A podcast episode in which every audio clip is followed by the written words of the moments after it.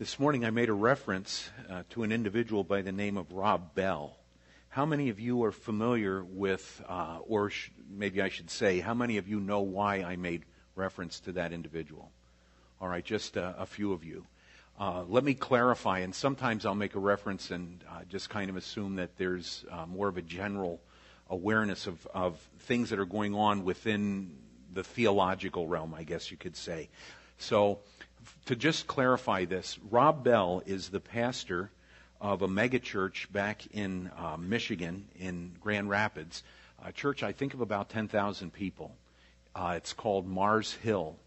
And um, he has been at the forefront of what is known as the emergent church movement. Now, you may or may not be aware of that terminology, but it is a movement today that is taking place in some, I won't even say many, but in some churches that perhaps at one time were faithful to preaching the gospel, but are departing from that and coming to the conclusion that we cannot conclude anything in its finality by what we read in the scriptures. In other words, God is, for lack of a better term, developing. His program is developing. And we are not able at any point in time to say this is an absolute because absolutes are, um, are not something of reality. Uh, things are relative and they change from time to time that movement obviously has some very clear dangers that, that come along with it. And now, one of those dangers has emerged in a book that Rob Bell wrote entitled Love Wins. Now, I have not read the book, so I don't want to act as if I know a lot about this, but I have observed some um, exposes concerning the book. And what it basically uh, indicates is that ultimately, no one will be in hell. That ultimately everyone will be saved. Um, I've seen two um, issues related to this that kind of clarify things. One coming from a secular news station. Uh, MSNBC did an interview of Rob Bell, and quite frankly, the interviewer, who I don't know is a believer, had a much clearer grasp of the gospel and of the reality of God's word than Rob Bell represented himself as holding. At one time, apparently, he had been raised in a very conservative Christian home, did preach the gospel, had uh, grown this church, but now has taken uh, a perspective that has really. Uh, uh it's heretical. It's, it's the only way to describe this. When the interviewer asked him, do you believe that ultimately everybody is going to be in heaven? He, he gave an answer that I have no idea what he was saying, nor did the interviewer. And he re asked the question and still got no answer. Then he asked another question Do you believe it is necessary for a person to come to God through faith in Jesus Christ? Now, that's a pretty good answer, or a pretty good question coming from a, a secular analyst. And uh, once again, I have no idea what Bell said. But it was not, a, I mean, that to me is a very clear yes, you have to trust Christ as Savior or you're lost forever. That is not his theology. Sadly, the people who make up his church are not leaving, from what I can gather. Um, Al Mohler had on his uh, uh, blog posting a, a significantly detailed discussion of this. It's about 90 minutes long with a, a, panel of individuals who evaluated, not just condemned, but evaluated the statements that Rob Bell made. And uh, in the final wash, we need to be aware that this is the type of thing that's going on even within Christian circles today uh, the interviewer on MSNBC came to a conclusion. He said, It sounds to me as if what you are trying to do is to create a theology that is comfortable and appealing to people. Not a theology of a reflection of God's Word, but a theology that makes people feel good about themselves. And Bell said something, and I have no idea what he said. Well, he could. Um, the take that seems to be descriptive of this gentleman and the direction he and others are going uh, seems to be they would rather ask you questions and leave everything unanswered so that you deal with the questions, but yet give suggestions as to what the answers might be. Um, that is not a biblical approach. God's word is a declaration of truth, and there are times when we do ask questions. We don't have the answers to everything. There can be debate about some things, particularly Isaiah 66, as I understand in one of the Sunday school classes this morning. Um, and if you weren't in that class, there's a debate about whether or not people will be able to see uh, into the realm of the lost in the new heaven and the new earth, which I don't think will be the case. But anyway, um, where was I? The, you know, there are too many things that enter the picture when you talk about stuff. Uh, it, it takes a woman's brain to deal with these things because I deal in those boxes where I'm either talking about basketball or I'm talking about theology, or I'm talking about uh, social interaction, or I'm where I am most of the time in my empty box, which has very little going on. And ladies' minds just everything kind of weaves together, and they're able to think about all these different things at the same time. Would that be a reflection? Women's brains are like a pile of spaghetti. they multitask. Okay, that's what you call it. All I know is Debbie just looks at me and I'll be humming along and she'll say, You're in your empty box again, aren't you? anyway, I don't remember what all I was saying. I just want you to be aware. There are some things that we debate, but there are other things, thank you, that we say, Thus saith the Lord. There is no debate, there is no discussion. This is the final answer. Is this the final answer? Yes. And when God has spoken, that is it. So I just want you to be aware that these things are out there. Frankly, most of you will probably never be um, involved in discussions about these things, but somewhere along the line, you may hear about them, and then you might begin to wonder. And I want you to know that in our circles, so to speak, when I say our circles, those of us who are pastors, we do try to stay away, aware of these things.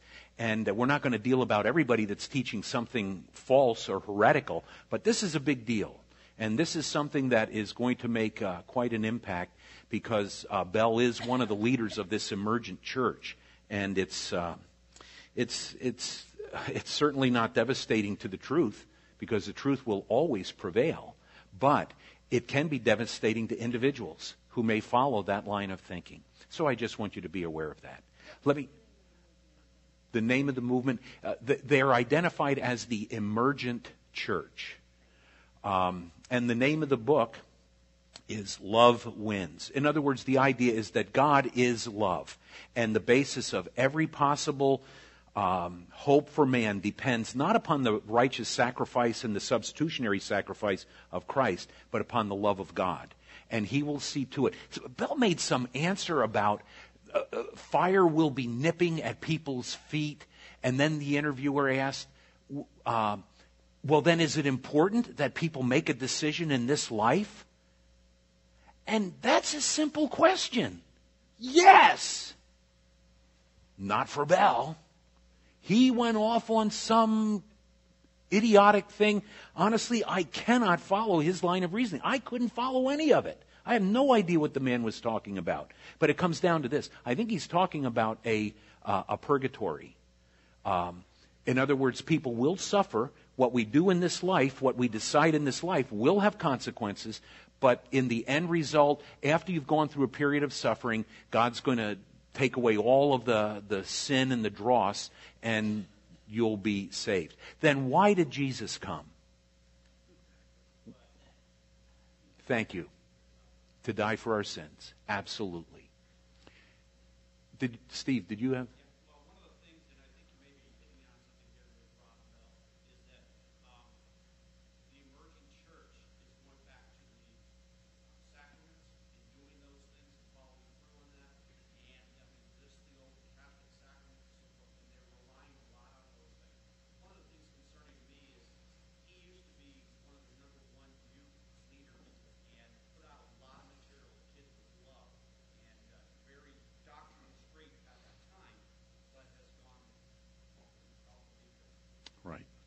Well, you, uh, if you hear about it, you'll at least have an inkling as to what it's about, and you'll be able to follow up then and pursue this. I'd encourage you to go on to the blogs that have the, the different discussions, and uh, Al Mohler does have his own blog, and you can go on to that and you can get information about that, and I'd encourage you to do that.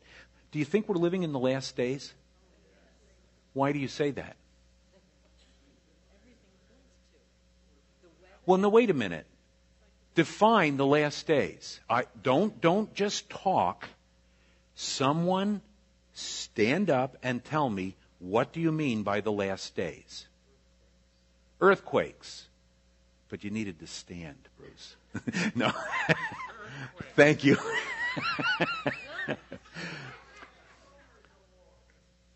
wars and rumors of wars. Floods, rebellion. Goats in sheep's clothing? Or would we say wolves in sheep? there is a difference between the goats and the sheep at the final judgment, but I think you meant to say the wolves in sheep's clothing. Okay? Everyone doing what's right in their own eyes. Okay? So this means we're living in the last days, right? Wrong.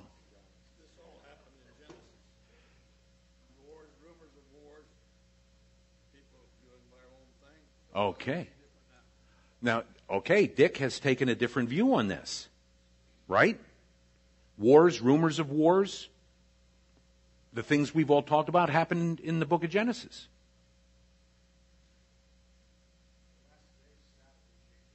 Ah, now we're starting to get to the solution.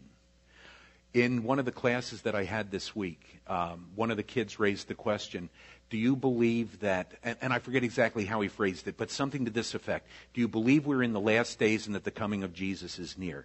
Well, the answer to that is yes and no. Yes, in the sense that we are in the last days, but they are not a recent development. They are not related to our calendar. They are not even related to the weather, to the rebellions.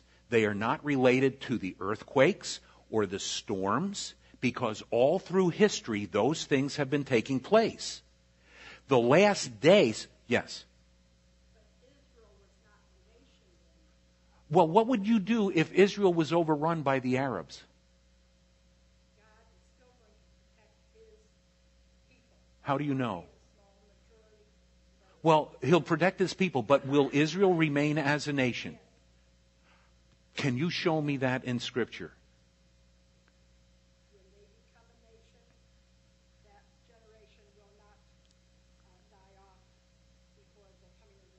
I don't know where you get that. You'd have to show me that. Now, let me, let me give you, I, I'm not trying to embarrass you because of this. That is what we hear. But the truth is, the only thing that has to be is Israel has to be a nation when the Lord comes to rapture the church. Because they have to make a covenant with the European Antichrist, and that will have to be the case. But just because they became a nation in 1948 does not mean that this is the nation that's going to sign that covenant. They could be wiped out but then reemerge as a nation later on. See, that's where I think we have to be careful. We have allowed ourselves to believe that the signs of the times indicate that the coming of the Lord is near. All that the scriptures tell us is this that the last days began after the ascension of Christ into heaven. We are in the last days and have been for 2,000 years. Now, is the coming of Christ closer now than it was 2,000 years ago? Of course, duh. Yes, that's true. Could it be very soon? It could be. But you know what the Lord says is going to be the case? And this is related to the whole realm of his coming, both the rapture and the, the um, uh, return to set up his kingdom. He says they were eating and drinking, they were marrying, and they were giving in marriage. Oh my. In other words, things are going to be going on just as they always have been. Here's where I think we want to be really accurate in our understanding. Have there been great earthquakes in the past? Yes, centuries ago there have been greater. Have there been terrible storms? Yes. Have there been volcanoes erupting? Yes. Those are signs of the last days. But, folks, don't believe for a moment that your newspaper is giving you a rundown of the final days before the Lord comes. That's not the way it is. The Lord may not come for another thousand years. And we will still be in the last days. By the way, that should not be a problem for us. I mean, for us, the last days means like right up until the time. But, but no, that's an era of time in which the Lord. Where, where had you learned that, Gordon? From Steve this morning? Did he talk about it? You did?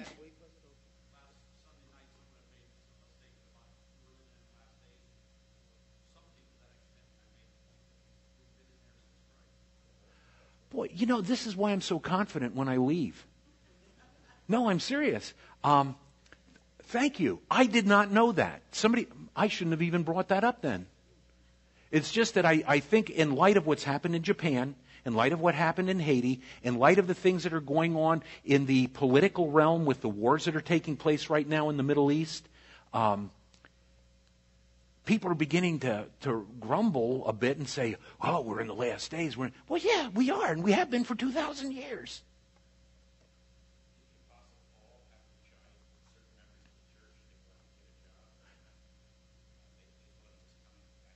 Yes. When he said that if a man doesn't work, he shouldn't eat. The idea, that was within the context of people giving up working, expecting the Lord to return. You know, I know people that have done similar type things even today.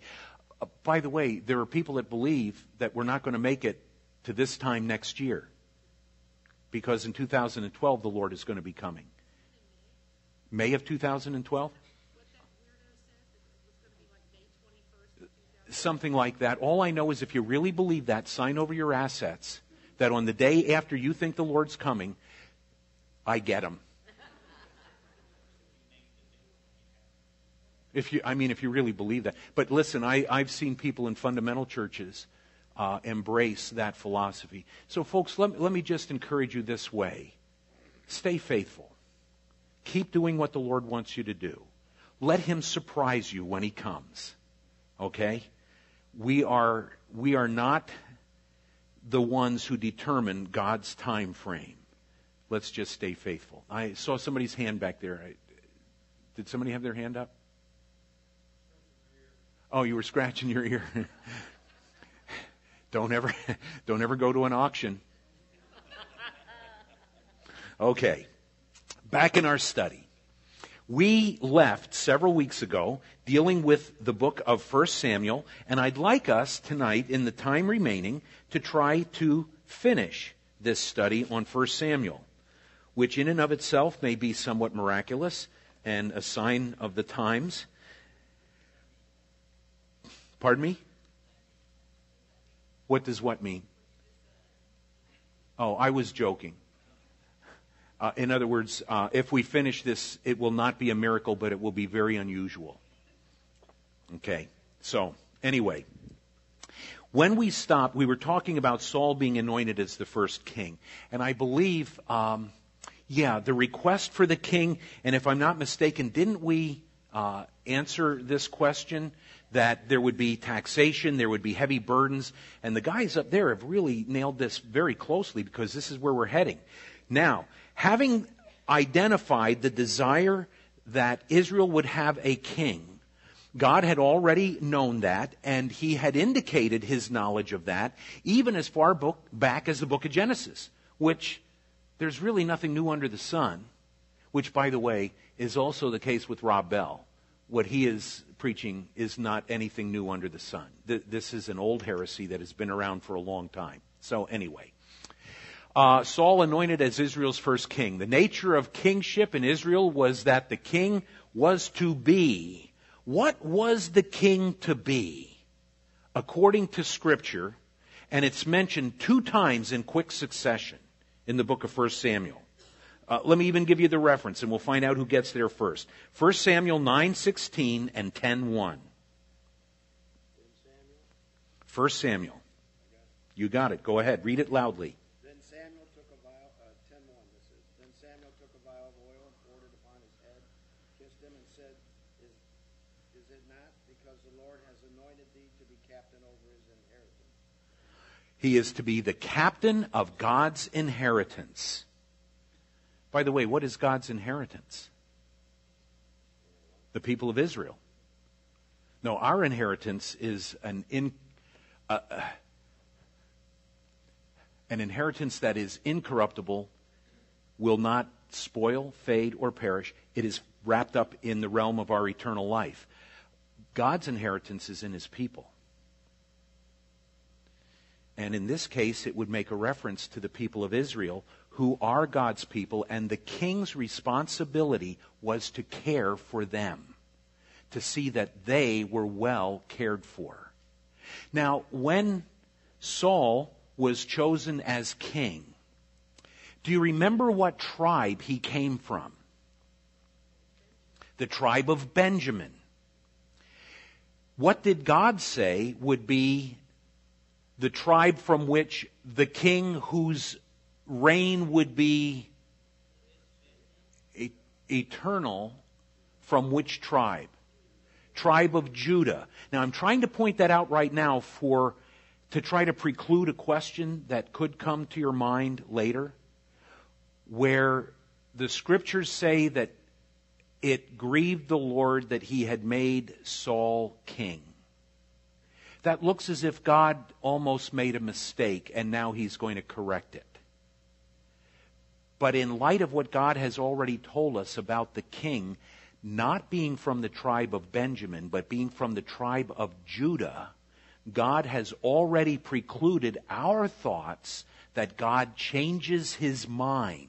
From our point of view, God responds differently to where we are. We change, but his response will be in accord with where we are. Was Saul where he was supposed to be as the one who would be the king in his family in perpetuity? No, he wasn't there, and we're going to find that out why in, in just a short time. But it was important that he came from the tribe of Benjamin. Do you have any idea why? This isn't in your notes, but, but why would this be important? Tim? Pardon me? I'm, I'm not understanding. No, no. Uh, th- there's something else that's going to emerge in this. How united was Israel as a people? They weren't very united. There was a lot of division, and there were two primary tribes the tribe of Judah and the tribe of Ephraim. If you read the scriptures, well, you will read the scriptures. If you come across God's reference to Ephraim, it will often mean the identification of the northern tribes that split from Judah, and them being they being the primary tribe of the north, God identifies the whole northern kingdom by the name Ephraim. Just a little thing to catalog and to kind of keep in your mind because you'll come across that sometime and you'll say, why does he say Ephraim? Well, it's a representation of the whole northern kingdom. These two tribes were not on the best of terms necessarily. And so rather than create a realm of jealousy that would bring division, God brings into the picture a man from the tribe of Benjamin, which can be acceptable to both Ephraim and Judah as the king without causing this division, yet could not remain the king in God's plan of having the king come from the line of Judah. That, that's kind of a convoluted way of getting to the point. But, but do, you, do you see how these, uh, even, even the political issues that trouble nations, God is very much aware of those. He understands what's going on. And so there is a, a very diplomatic choice, if I can use that terminology, in getting a man from the tribe of Benjamin to become the first king of Israel. He is first recognized as the king by Samuel. And I believe we have this, uh, yes, in your notes there. You, if you want to jot this down, you'll notice that there's some room underneath. The nature of the, the kings in Israel was that the king was to be the captain of, of God's inheritance. There are three stages in which Saul became the king of Israel. The first took place at Ramah, where Samuel anointed Saul to be the king. It was well in advance of his actually becoming the king. Somebody tell me, what was, what was the event that was taking place when Saul was initially anointed to be the king?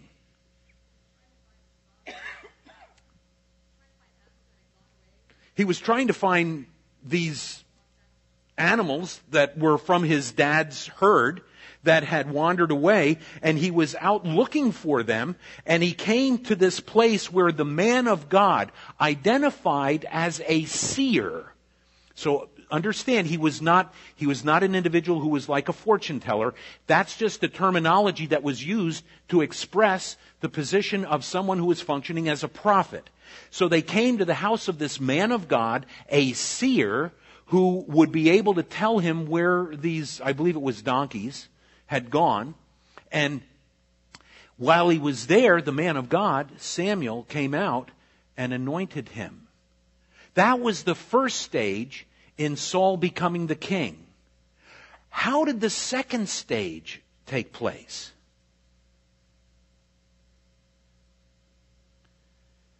Okay, now this is why we're doing this study, because these are things that are sometimes hard to put all together.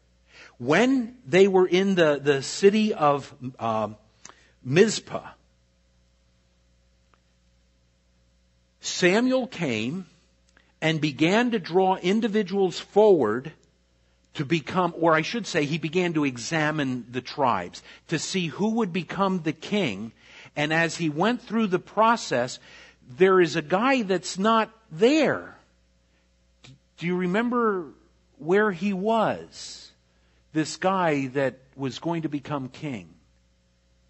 He was hiding among the baggage. Do you remember that part?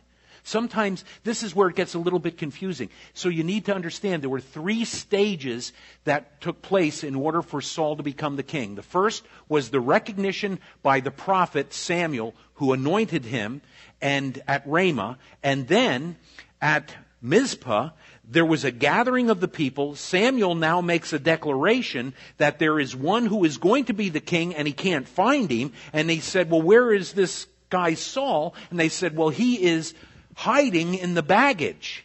And they, they bring him out and they announce him to be the king. But he is still not the king. There is a third step that actually takes place to bring him to the place where he is on the throne. And it involves a city by the name of Jabesh Gilead.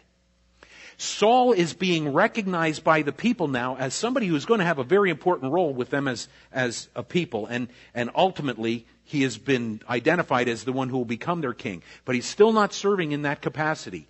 When Jabesh Gilead is invaded by the Ammonites, the Ammonites came to that city with an overwhelming force and basically said, Give yourselves up, or we're going to kill you.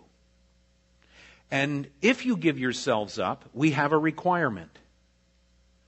We're going to take out the right eye of everybody in the city.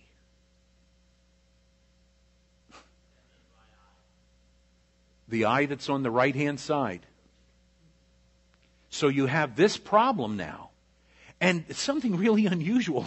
And, and I guess in the, uh, the realm of war, the answer that was given was somewhat unusual. They said, well, give us a week to make a decision, and uh, we're going to see if anybody's going to come to our aid. Now that seems very peculiar to me, but I guess from the Ammonites' point of view, their perspective is nobody's going to come and help these guys out. Saul hears about it. And Saul gathers an army and he goes to Jabesh Gilead. He attacks the Ammonites and defeats them soundly. Having won that military conflict, guess what happens? The people make him their king. So now they have what they want. He is their king. Those three steps, the anointing first, secondly, the announcement, and thirdly, the declaration in formality that he is now the king. And he begins now to do what kings do. He taxes the people.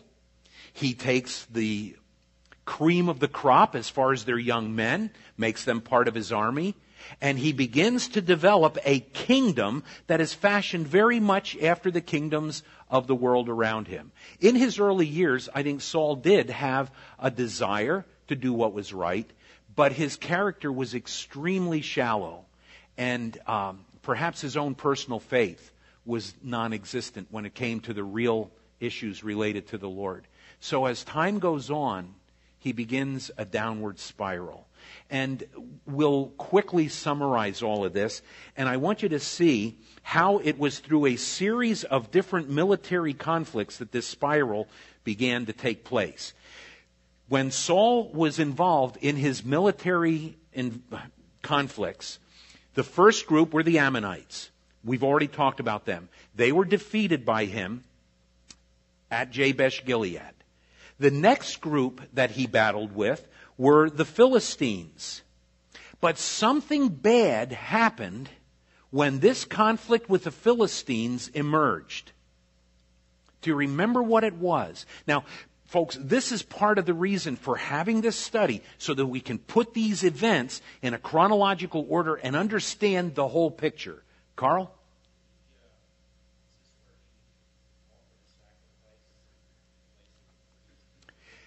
Samuel was supposed to come to offer the sacrifice in order for the blessing of God to be upon the people of Israel in this conflict with the Philistines. You can read about this in chapter 13.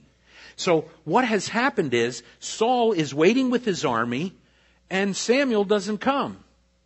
And Samuel doesn't come. And Samuel doesn't come. And after a week of time, guess what the army starts doing?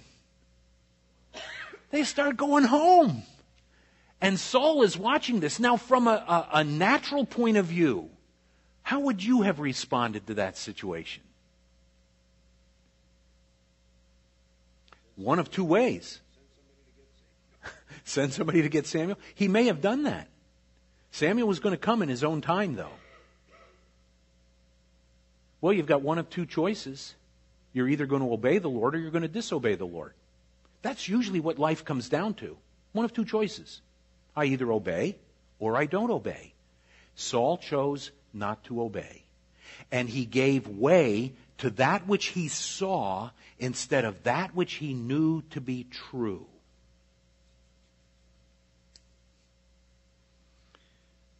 Maybe we ought to stop there for a second. Does that ever happen to, to you? Where you're faced with a decision where you have one of two choices. I either do what I know God wants me to do, or I do things my own way. This is a perfect example of the tragedy that comes when we do not build our lives upon the principle of what we know God's Word declares. We think we've got a better plan than God has it looks so obvious to me that this is the way I should go, but this is what God said I should do. And I think stuff like that starts out when we're really little. Uh, when you were a kid, some of you will have a hard time remembering this. Um, when you were a kid, did you ever go to a store and they gave you too much change? You never had that happen? Oh. Not when you were a kid? Oh, I used to have stuff like that happen. Now you're left with a choice. Keep the change or do what God says and be honest. that is probably as simple and as basic a challenge that develops and develops and develops until, as I was coming in tonight, I was listening to the Moody uh, station, and I don't even know the lady that they were interviewing, but they had an interview on, and maybe some of you heard this, from a lady whose family was having some real difficulties, and there was a flood in North Dakota that took the life of her son. Did any of you hear this tonight? None of you? What, were you all listening to the basketball game? Yeah, you were. Okay. At least you're honest. See, now that's what the Lord would have you do. This lady lost her son, and they were believers. And then a few years later, her husband and her daughter were hit by a drunk driver and they were killed. And she is left alone. And at that point, she said, All I wanted to do was die. Can you understand that? I can understand that. But she chose instead to do what God had declared. I have a plan and a purpose for your life, and it's not your time to come home. And she decided to serve the Lord. After that decision, I don't know what happened because I got here and I had to come in. Um, but do you, do you see? I mean, between giving change back and saying, in spite of that which has happened, and, and here was her comment I will not curse the Lord and die. Now, folks, most of us are going to find ourselves somewhere between those two types of things. And the bottom line is, which are we going to do? This was a very serious decision on Saul's part because at this point, do you know what God said to Saul? If you had obeyed, the kingdom would have been yours forever. Now, here's where it becomes so important for us to understand that God does not change. He already had a plan to have the king come from Judah, whose family would reign forever, whose offspring would be the king forever. But in that plan, God recognizes the responsibility of man's decisions, and Saul made a decision that, from the human point of view, took the kingdom out of his hands. And at that point, Samuel said, It's over. You will not remain. Your family will not remain as the kings of Israel. As a matter of fact, there were no offspring of his that ever became king. It was Saul. So that announcement is made. Saul actually wins. Battle is won. Then 20 years pass and another conflict comes up. And the Amalekites are brought into the fray. And they are brought before the Israelites in conflict.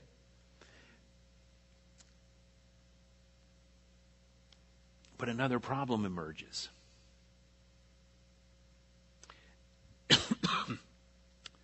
Do you remember who was the king of the Amalekites? Pardon me.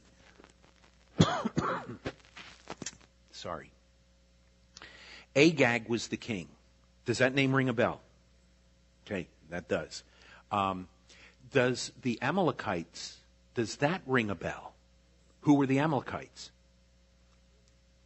They were people who attacked the Israelites as they had been going through the wilderness after leaving Egypt. God called them a sinful people, and they had to be destroyed. God's the declaration to Saul was, you go, war, go to war with the Amalekites and you destroy everything. You take every life, including the lives of the livestock and everything.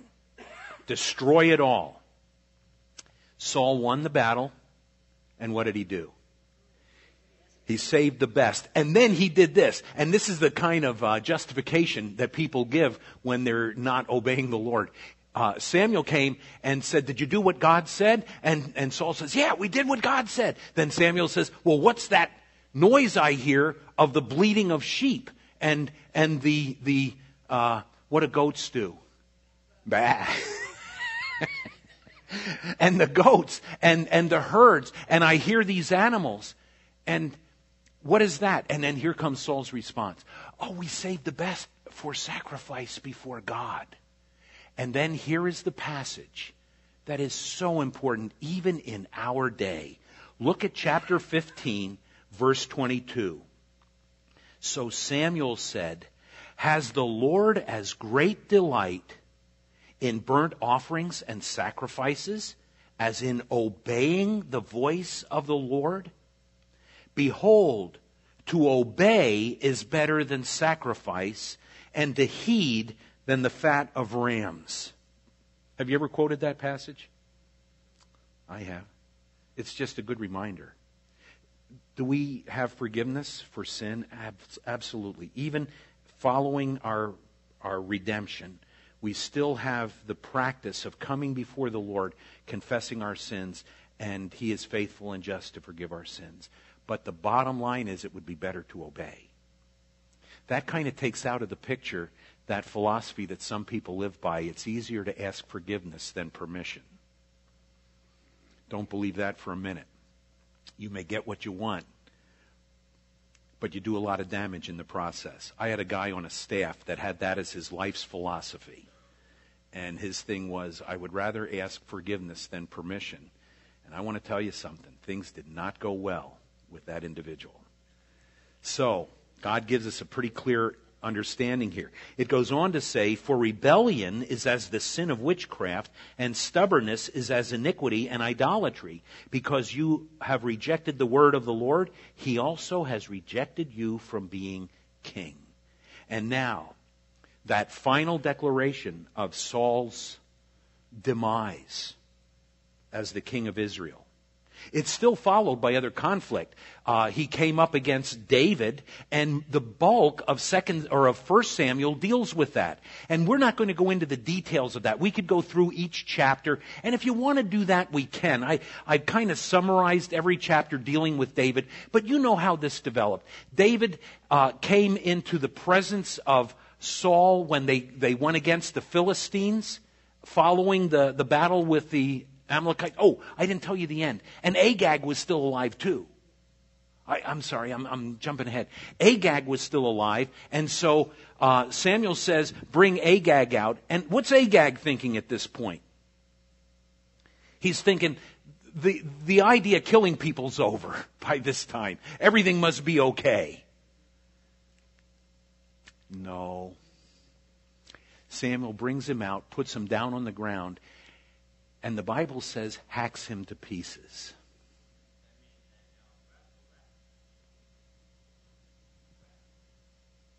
Say it again. Did he whip him? No. He killed him and cut him up. By the way, this is why some people say the Bible is a book of blood and gore. That's because people do not understand the absolute holiness of God. I don't even understand it. I don't get it. Why it is so bad when we do something that is dishonoring to the Lord. But I believe it is. I don't get it, but God said it is, so it is. My thinking is not clear it is not what it should be, and it won't be until I get to heaven. So all I can do is make one appeal. God says it is a big deal. Therefore, it is a big deal.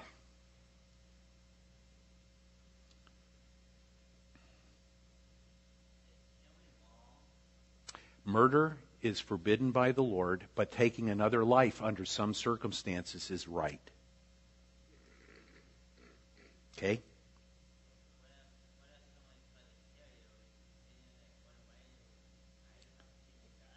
I believe the Lord has given people the right to defend themselves. And then you'll hear people say, well, what about turning the other cheek? Turning the other cheek is not the danger of being killed, it is an insult. What the Lord is saying is this if you're insulted, take it. Don't retaliate. But that's a totally different story from someone trying to take your life or the life of a loved one. You're, you're in on solid ground to defend yourself. And the government should be taking lives too. Whoso sheddeth man's blood, by man shall his blood be shed. And uh, Romans 13, the government does not bear the sword in vain. That is an instrument of death. It has the right. Anyway, you know what? We're not going to finish this. All right, I'm going to try to get down through these battles. In that battle, the the the um, the the second battle with the Philistines that ended in a stalemate. Guess what big event took place there? Do you ever hear of David and Goliath? Do you remember? That battle was not won by the Israelites. It was a stalemate. Both armies went their separate ways. But David defended the honor of the Lord, and David is from the tribe of Judah, and David is going to become the, the king of Israel, but he's going to arrive at the throne in a way that does not cause division between Ephraim and Judah. He is going to be a conqueror under the authority of Saul. Consequently, the peace that existed because Saul was king remained when you had a, a, a, general, so to speak, and he wasn't a general, when you have a soldier who can lead men into battle who brings victory to the people of Israel as a whole. I hope that makes sense to you. I don't have time to spend more time dis- discussing that, but here's the bottom line. When I taught that, that Bible class, uh, now this wasn't this week, but this was a couple weeks ago had another class where kids uh, asked questions, and uh, they they sent me a paper with questions they wanted me to answer. Here's the first question for the seventh hour Bible class: Why did David pick up five stones? Ah and Goliath. I, I'm at a point where I have to say four relatives. Because when I read the passage in 2 Samuel that talks about the offspring of the giant, I haven't studied it well enough to, to say these were brothers, or these were children, or these were cousins. But here's the bottom line Goliath had four relatives who were giants. You know what David was doing? He says, I'm going to take the whole bunch of them. It's not going to be just Goliath. I'm taking them all. That makes it an even bigger issue. He takes that one stone, and this one's got Goliath's name on it, and there are four other stones that got the names of these other guys on it. Bring them on, because you are fighting against the God of Israel, and I'm here in His name. Come and get it. And he takes that stone, and one little stone went up in the air.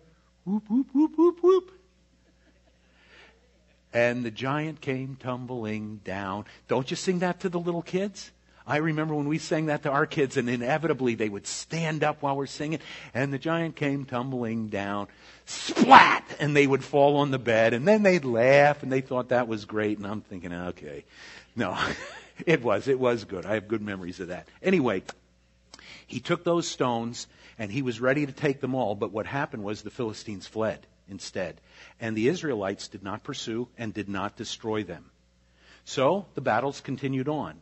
For the next chapters, from like chapter 18 almost to chapter 30, David is the object of Saul's wrath. And you know how Saul got to know he understood that David was going to become the king of Israel. He tried to kill David. He even talked to his son, Jonathan, who he said, Don't you understand that David's going to be king and you won't be? We've got to get rid of David. But Jonathan's soul was so connected with David's that the two were like one. They had a better relationship than a man and a woman have. And there was nothing improper about that relationship. It was the, the, the bonding of hearts that brought the two of these men together. And as a result, Jonathan protects David from Saul, who tries to kill him. And in that whole process, other battles take place. And uh, after David is being pursued, the final conflict with Saul occurs. And in that final conflict, it's with the Philistines.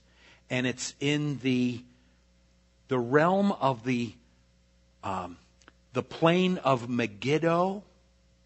Do you, does that ring a bell?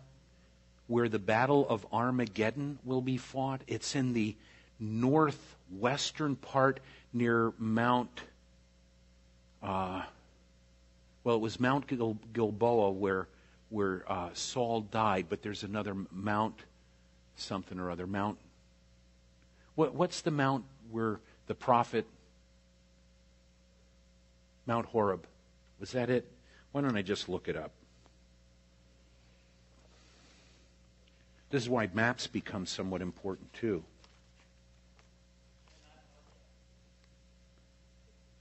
Mount Carmel. Couldn't think of it. Not far from Mount Carmel, just to the south of Mount Carmel. And Saul is wounded by archers. And he calls to his sword bearer to kill him. He said, I would rather die at your hands than at the hands of these uncircumcised Philistines. But his sword bearer could not do it. So Saul took his sword and he fell on it to kill himself. Now, whether or not that actually killed him, we don't know uh, for sure. But there's another guy that enters the picture later who's going to pay a high price for thinking he was doing a, a good thing. But that's neither here nor there. Saul dies. Saul's sons die. And the day after the battle is over, the Philistines come out and they are going through to take to strip the bodies is the way the, the scriptures describe it and they're going to strip these bodies and they come across saul and his sons so you know what they do to them? Cut off their heads.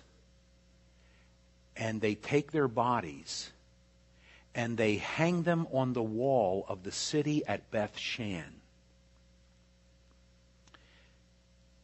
Turn to the last chapter of 1 Samuel.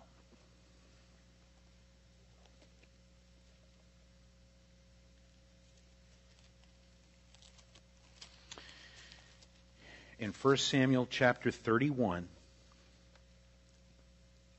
we're given the account of this end of Saul's life. Now, okay, you, you can keep looking at that if you want, but listen up. My father in law was one of the best preachers I've ever heard. Dick Kruger. Great preacher. He preached a Thanksgiving message from 1 Samuel chapter 31. I want you to tell me why.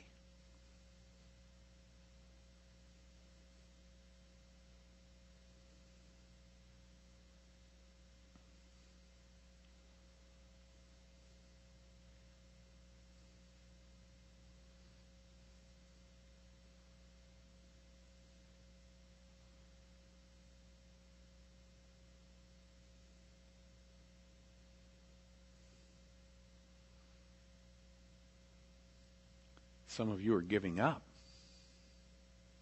Why would this be a great passage for a Thanksgiving message? say, wait a minute, this is this is gory. God didn't let him stay up there on exhibition. He was still king. What what happened? The men took him off. And they burned him, then buried the bones, so that the Philistines could not get any of his remains. They burned the flesh and the bones that were left, they dug and they buried. But you're missing the key element. Pardon me? That's they fasted seven days. That would that would gravitate against the Thanksgiving message because we're not going to fast at Thanksgiving. What's missing? Nope. Have you ever, have you ever, like, if you ask me to tell you about sermons I've heard over my life, I could probably tell you two or three, including my own. Saul was a turkey. no. Do you notice where the people came from? Jabesh Gilead. Where did we hear of them before? They are the ones that Saul rescued before he was king when the Ammonites surrounded them and said, either capitulate or die, and if you capitulate, we're taking your right eye. The people of Jabesh Gilead never forgot what Saul did. And as an expression of gratitude, they put their lives at risk to come back and to take his body off the wall of the Philistines in Bethshan. They were grateful people. Great message for Thanksgiving. That's what grateful people do.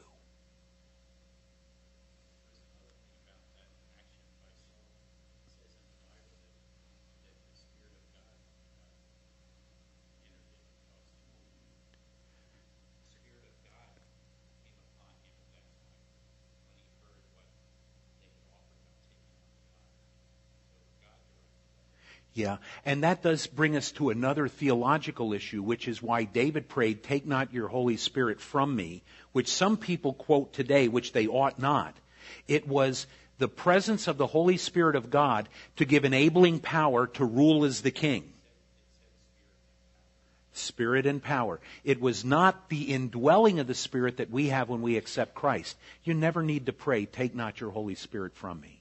You might want to pray, Lord, forgive me for grieving your Holy Spirit. That would be appropriate.